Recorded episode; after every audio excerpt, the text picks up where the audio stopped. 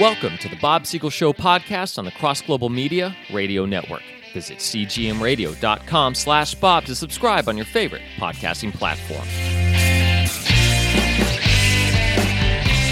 Welcome to the Bob Siegel Show. It's always good to be with you. As a Christian apologist, I'm bombarded with questions all of the time, sometimes regarding specific passages of Scripture, some that perhaps look bizarre, and people will ask me to interpret them, which I'm happy to do. But let me explain what I mean when I say interpret. I don't mean that I'm praying about it and asking God for some revelation about what it means. I do mean, though, that the Bible, being 2,000 years removed from us with the New Testament, many more with the Old Testament, needs to be studied in its context. That's the context of the culture, the context of the languages, Hebrew and Greek, the context of other scripture. Sometimes we see a point here, but there's another point there, and we've got to put them all together. The immediate context. Originally, there were not chapters and verses. Sometimes chapters start right in the middle of sentences. So there's a scholastic, disciplined, objective process that we can call interpretation, but often that is not what people mean when they say interpretation interpretation. And unfortunately, there are also people who come to me because I'm an apologist and they want the affirmation and they want to share with me a special interpretation that God showed them about a passage. Now, if they mean they've studied or looked at a Greek word, I'm open to hearing about it. I'm not claiming I know everything. I'm just a dumb human being. What do I know? That's fine. If it's objective, oftentimes that's not what they mean. I remember a time somebody said, God gave me a dream and he told me what the Last Supper meant.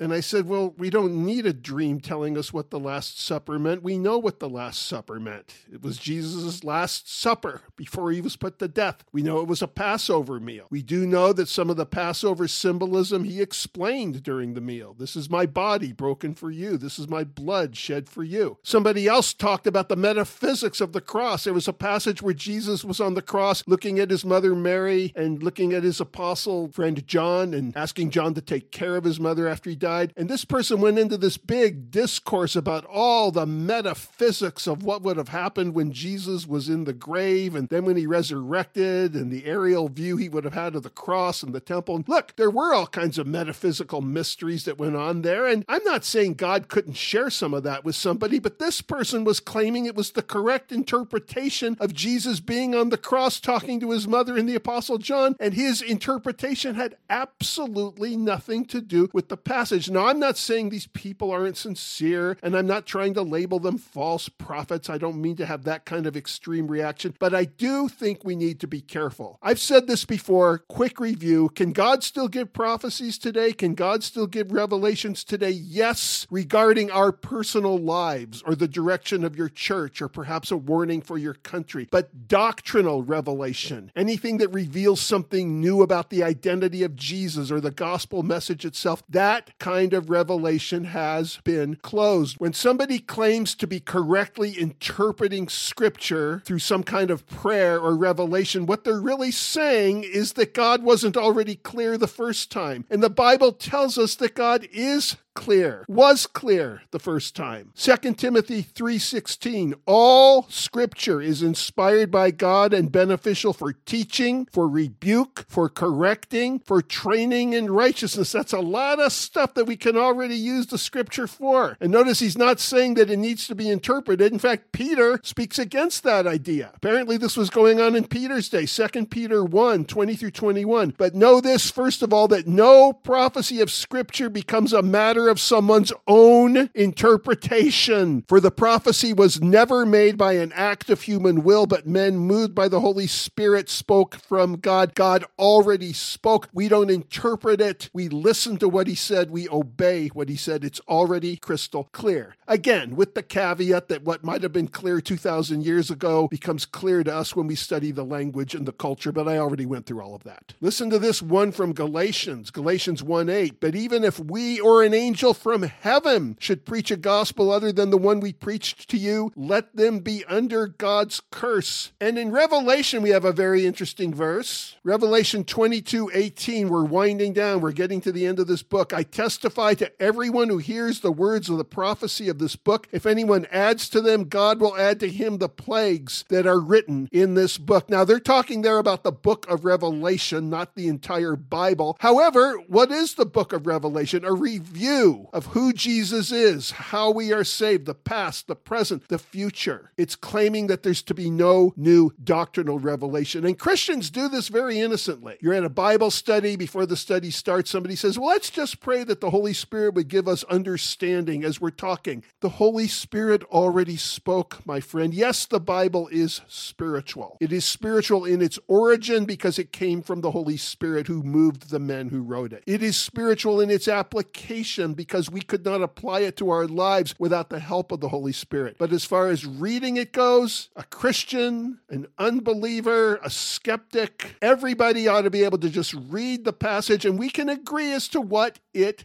means. We may disagree as to whether we like it. We may disagree as to whether we plan to obey it. We may disagree as to whether we believe it, but we can agree as to what it means. We do not need anybody to correctly interpret scripture for us through some kind of revelation, which God says He's not going to give. And again, God can give revelations today about your personal lives, but not revelations telling you what the Bible means. That is quicksand. He already spoke. The scripture was already inspired by the Holy Spirit. It's already clear. This is Bob Siegel making the obvious obvious.